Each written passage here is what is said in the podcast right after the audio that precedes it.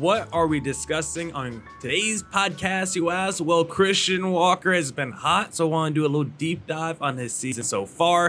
And then yesterday, we did the trustworthy power rankings for the D-backs position players we want to see in the biggest spots of game. So now we are power ranking the most trustworthy relievers in the D-backs bullpen today, all on today's Locked on Diamondback podcast.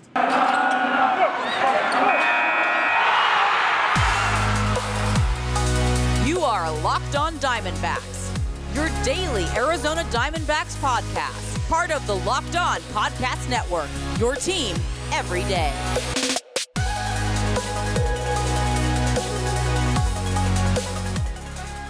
Welcome into the Locked On Diamondbacks podcast, part of the Locked On Podcast Network. Your team every day. You're listening to who? The always charismatic host of this podcast, Millard Thomas, a multimedia journalist and I'm a graphic designer. So please go check out my website, MillardThomas24.myportfolio.com. On there, you can see all my latest work, from my patches to my articles to my photos and my graphic design. If you want to see more content by me, just follow me on Twitter at CreatorThomas24 for my personal account, or look up Locked On Diamondbacks, both Twitter Instagram for the podcast handle. And of course, thank you for making Locked on Diamondbacks your first listen every day. I would not be able to do this podcast without you, my loyal listeners, sharing, subscribing, reviewing, doing all that so I could do this podcast for you. Thank you. It's free and available on all platforms, so please continue every day. One of those platforms is YouTube, so please hit subscribe on the Locked on Diamondbacks YouTube channel. If you listen to the podcast every day, please put hashtag everydayer in the comments on the YouTube channel.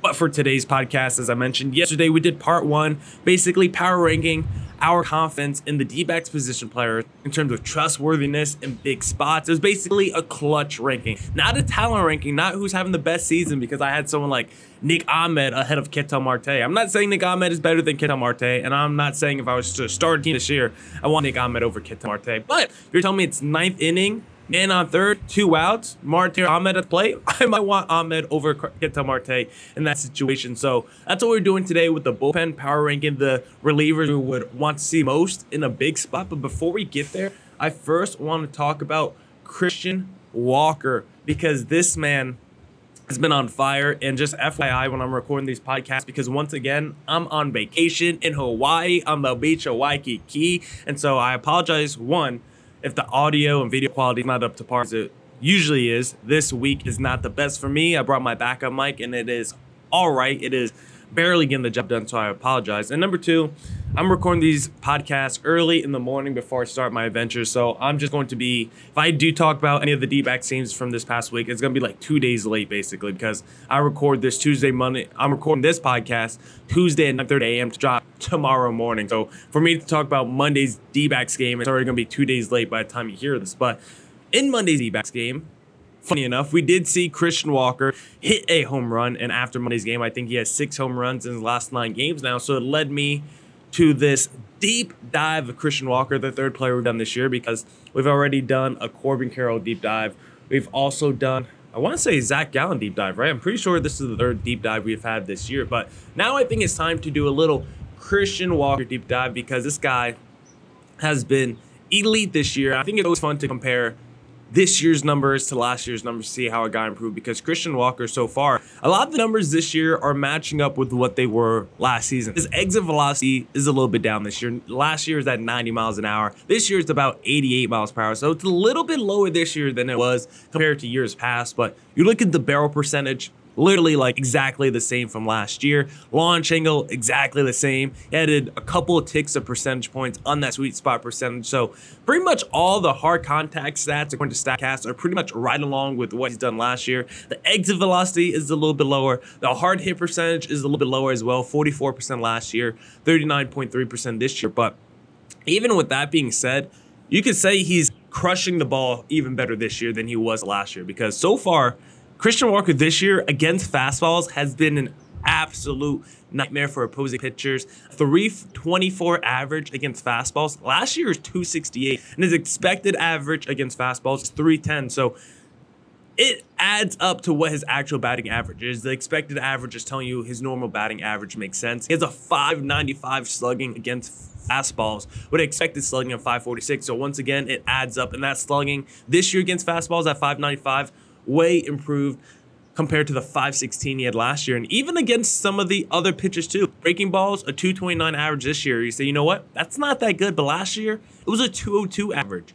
Against off speed this year, 263. Last year, it was 242. So Christian Walker is seeing all these pitches and are just doing a better job of making contact and hitting it this season. And if you look at, I mean, we just talked about the hard hit percentage, but if you look at the weak percentage, Christian Walker slightly lower than last year and actually one of the lowest he's had since 2019.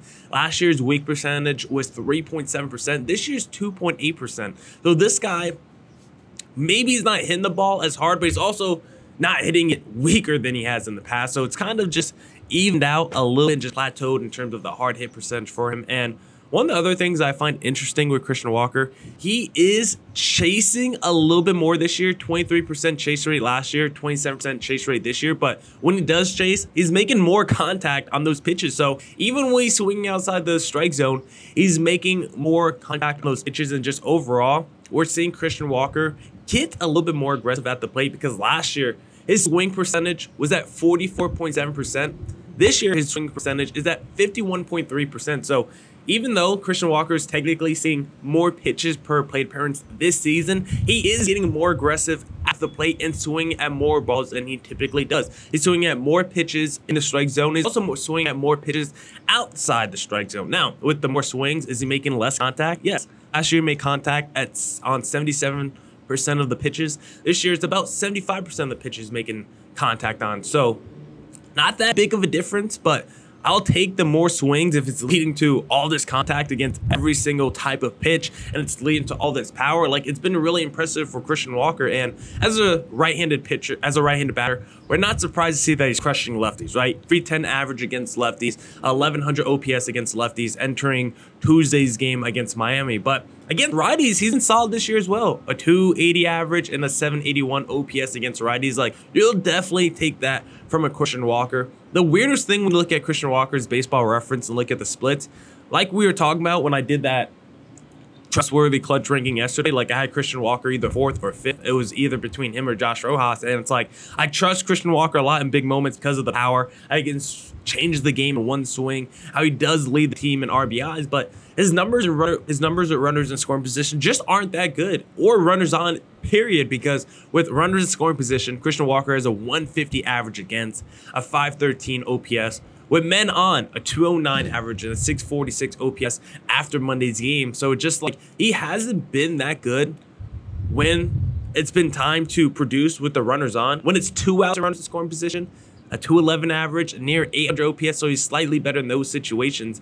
The biggest thing that you can say about Christian Walker is he is better later in the game and in maybe not runners in scoring position, but high pressurized moments. When it's a high leverage moment, which I still don't entirely know what that means, right? I've tried to look at the baseball reference glossary and understand. I, am still a little bit confused about what that means. I'm just going to assume it's a high pressurized moment and high leverage moments. Christian Walker is batting 357 with over with a near 1000 OPS. In the ninth inning of a ball game, Christian Walker's batting over 450 with over 1100 OPS. So, ninth inning, he's clutch. High leverage moments, he's clutch as well. And so, even though he might not be the greatest with runners scoring position, if it's late in the game, I do trust Christian Walker in those big spots of game. And so, for Christian Walker this year, he's been really strong, really solid for the D backs. His walk rate has basically cut in half from last year, so we want to see him draw a few more walks this season, but he's striking out a little bit less. His home run percentage is actually higher than last year, and he's doing a little bit more work on the bases. His extra base taken percentage last year was 46%, and since 2018, it's been below 50%.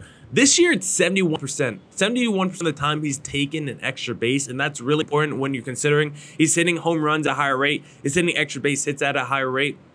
He's crushing all pitches, and now you're telling me He's also going to wreak more havoc on the bases. Christian Walker has been phenomenal so far for the D backs this season. He's looked like an elite defensive player once again, coming off that Gold Glove award. And maybe he can get an all star appearance this year. Maybe he can get some MVP votes as well because if Christian Walker keeps doing the bat like this, I don't think he's going to win the MVP or anything like that. But if he finishes the year, because I think he's on track for 40 home runs, if Christian Walker finishes the year with like a 280 average, an 880 OPS, and 40 home runs, yeah, he's going to finish like top nine ish in MVP voting. And I'm all here for it because Christian Walker has been phenomenal for the D backs since Paul Goldschmidt left. And that was a hard hole to fill. And it's just been such a nice surprise to see Christian Walker be a consistent contributor for the D backs year after year.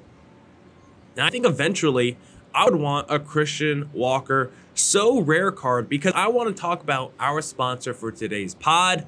Sorare because it's a revolutionary fantasy baseball card game and marketplace transforming fans into owners with officially licensed digital cards featuring players from across all 30 MLB teams Unlike other fantasy baseball platforms, Sorare managers truly own their fantasy experience, collecting, buying, selling, and competing with player cards against global opponents and win epic rewards. Win or lose, you still own your cards, and there's no cost to play. Plus, the more you win, the more you advance, collecting increasingly powerful cards and accessing next level competition and rewards.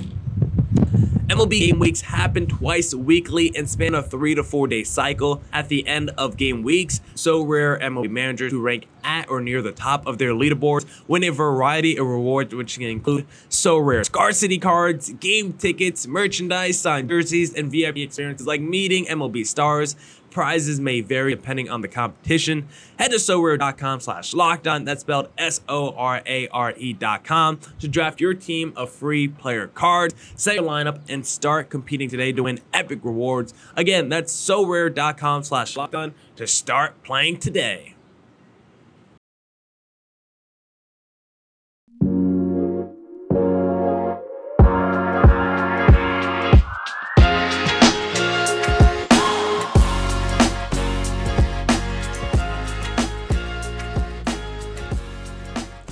All right, all right. Let's get back into the podcast and let's do our trustworthy power rankings for D backs relievers. These are basically the D back relievers we would want most in a high leverage clutch moment where maybe it's two runners on, two outs, runners scoring position, and the opposing team can take the lead or tie the game, you know, one of those situations. So this is my power ranking for that. Of course, it's a subjective ranking everyone, so I don't want to hear anyone get too upset. But if you are upset, don't be afraid to reach out on Twitter at Creator Thomas 24 or reach out on Twitter for the show account Locked On Diamondbacks. Just type it in the little search bar. But we got a power rank the seven relievers the D-backs currently have in their bullpen because they're relievers short with some injury that they've dealt with and they just want to carry an extra position player for you know the last week and a half couple weeks because i think a guy like dominic fletcher has been so hot pavin smith and Manny Rivera have been so hot it's been hard to uh, sacrifice a position player. So the D backs have seven relievers that we're going to power rank today. And number seven was probably the easiest guy to rank because it is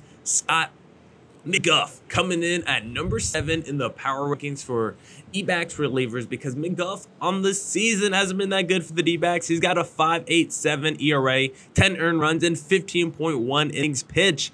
Not very good, Scott McGough, and he's given up three home runs per nine innings. I think that's how I want to say three home runs per nine innings. And Scott McGough had just been very frustrating for D-backs fans this year. He's given up an 859 OPS to lefties this season, which is not too big of a surprise because because Scott McGough is a righty. But considering he's been a closer the last couple years in Japan, I thought this was someone that's going to be a pretty stabilizing force and potentially the closer for the D-backs this season. I think that's how the D-backs envision him coming into the year. And He's been just terrible in save situations. He's been all right in non-save situations, but in save situations this year, in eight innings pitch, he's given up seven. He's given up seven earned runs and four home runs with a .375 WHIP. Terrible in save situations. In nine save situations, 7.1 innings pitched, three earned runs. So he's been all right in those situations, but. Scott McGough has just been really disappointing, and you could tell right away because McGough is really good with two outs, but with no outs, which is kind of the point of Scott McGough when you watch him, it always feels like those first couple batters that come to the plate when there's no outs are the guys that could do the most damage because when there's no outs, Scott McGough has given up a 273 average and 1061 OPS, which is insane. Now he hasn't been good, or excuse me, he hasn't been bad with runners in scoring position and on. Like Scott McGough has actually been elite when runners are on. It's when the runners aren't on and the bases are empty. That's actually when Scott McGough struggles the most, which is actually crazy to think about because when there's no one on and no out, Scott McGough has given up a 333 average and a 1289 OPS. So McGough hasn't been that good.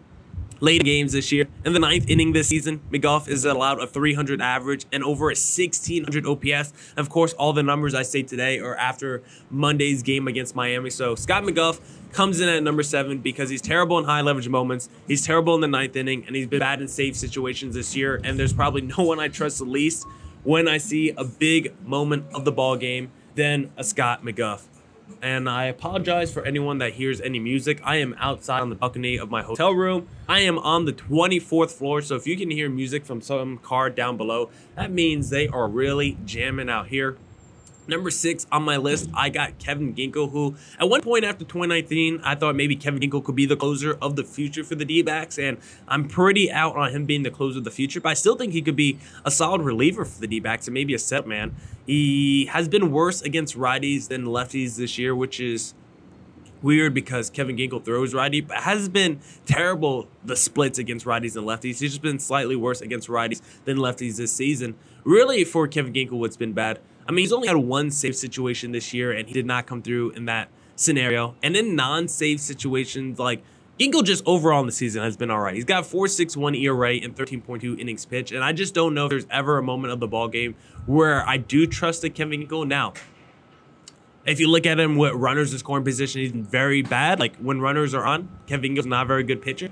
Runners in scoring position over a 900 OPS allowed, runners on over a 900 OPS allowed. So whenever runners are getting on base for Kevin Ginkel, good things are not happening. And I think Kevin Ginkel is somehow like when you look at it inning by inning, those middle innings, Kevin Ginkel's not good. At fifth inning, Kevin Ginkel gives up over 1,300 OPS. The sixth inning, he gives up over 1,300 OPS. But for some reason, in the eighth and ninth inning, where he has six innings pitched, he's given up no earned runs. So that ninth inning he's pitched this year has definitely come in non-save situations because he's only had one save situation this year and he blew it. But he's been good in ninth inning and garbage time this year. And as an eighth inning guy, he's been really good as well. So maybe Kevin Ginkel is better as a set man. We'll see going forward. But I don't think you could really trust him in high leverage moments. I wouldn't trust him in save situations. But he also hasn't been good in middle innings. So it's tough to find where that perfect sweet spot is to fit into Kevin Ginkel, and that's why he's number six on this list. But I still think he's talented. He's 6'4, 235, and throws a pretty hard fastball. So I do think there's still talent there, and maybe Brent Strom can pull it out of him. But as it currently stands, he's number six on my list. Number five on my list, I got Jose Ruiz, who I don't have a ton to say about Jose Ruiz. He throws a pretty hard fastball and sinker. He's been pretty solid since coming over to the D backs, who have three ERA overall. He's been terrible against lefties, can't use him against lefties, but against righties, he's absolutely shut down with 386 OPS allowed against righties. He's been really good recently for the D-backs, and he keeps continuing to get better as the season progresses. And I want to see a larger sample size out of Jose Ruiz, but as it currently stands, he's been solid with runners scoring position, been solid with runners on, and I think he's been a fine D-backs reliever and someone that hasn't really given me a headache yet or reason to not like him. So that's why that's why Jose Ruiz is number five on this list.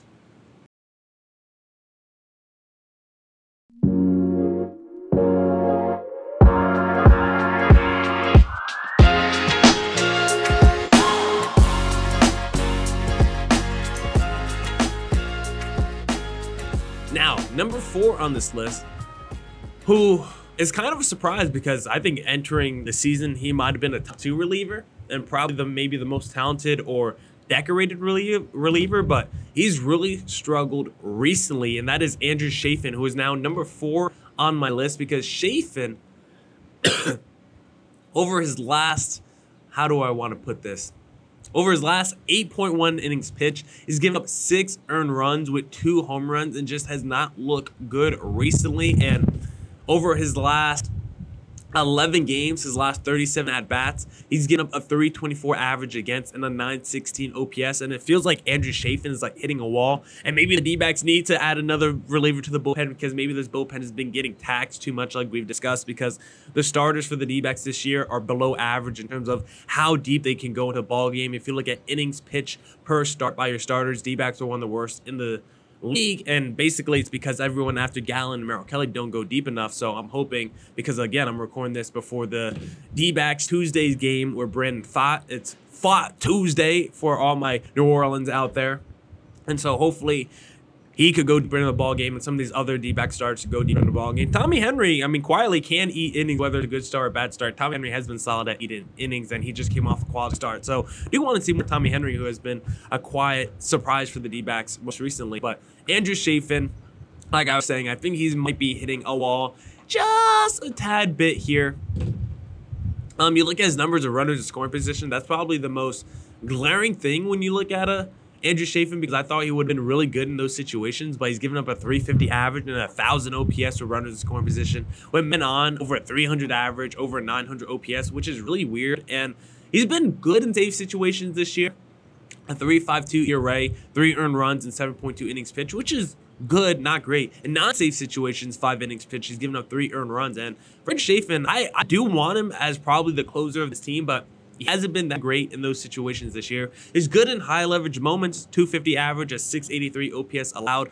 But in the save situations, he has been good. He hasn't been great. I do think he might be the best suited for that role, but considering how he's pitched recently, I wouldn't be surprised if the D backs wanted to give someone else a chance at the closing role. We did see Joe Mantiply shut the door in game one against Miami. So we maybe we see Joe Mantiply a little bit more as the closer going forward. I wouldn't be surprised if it's a committee. Maybe use Andrew Chafin as that setup man with the Miguel Castro also as a high leverage reliever. And then you put in Kevin Ginkel as your sixth, seventh inning guy, even though I just said he's not good in the middle innings. So we'll see how the D backs use those guys. Of course, also depends on there's a righty at the plate, lefty at the plate, you know, how many days of rest, yada yada. So there's so many factors when it comes to relievers. But as it really stands, maybe Joe Mantiply should be the no the new go-to guy in that ninth inning until Andrew Chafin can start coming back around because he's just been such a struggle recently, and we need to see him get back to the guy we saw at the beginning part of the season. Number three in my power rankings is Miguel Castro, who I think, even though he has a 3.6 ERA, I just think he's been really strong for the D backs this year. He's another guy that's starting to struggle just a tad bit over his last 11 innings pitched. He's given up six earned runs, so he's starting to struggle a little bit as well. But he's been good against both righties and lefties this season a, a, below 700 OPS against lefties, a below 500 OPS against righties, which is like the most important thing that you could want from your guy.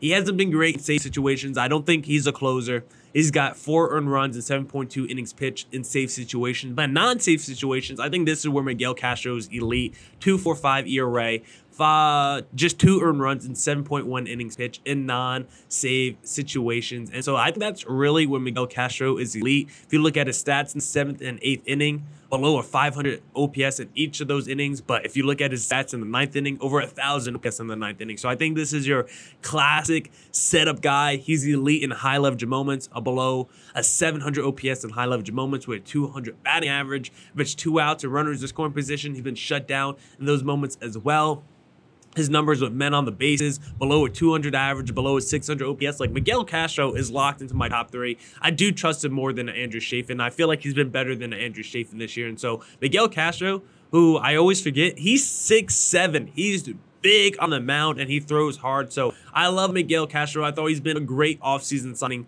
so far for the D backs this year. I think Andrew Chafin's also been a good offseason signing, despite the transgressions we've seen recently with him and the struggles. Miguel Castro, I've loved this season, and I think he's going to continue to dominate for the D backs for the rest of the year.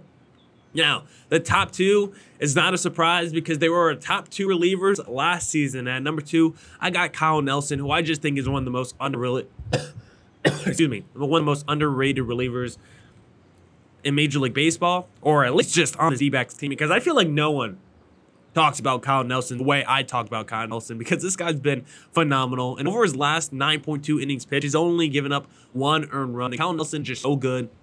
Now, his splits, we look at them, they don't look eye popping. They don't jump off the page, but he gets the job done below 800 OPS to lefties, below 700 OPS to righties. And even though the numbers never look elite for Kyle Nelson, when you look at like putting batting averages and stuff like that, like Kyle Nelson just doesn't give up runs, which is like the most important thing. And Kyle Nelson also just uh, doesn't walk a ton of people. Now he does give up a ton of hits. His hits per nine is pretty high on this D-back team, but I don't care. If he doesn't give up runs, that's like most important thing to me and like the most important thing that I care about because we're runners in scoring position. This guy's shut down.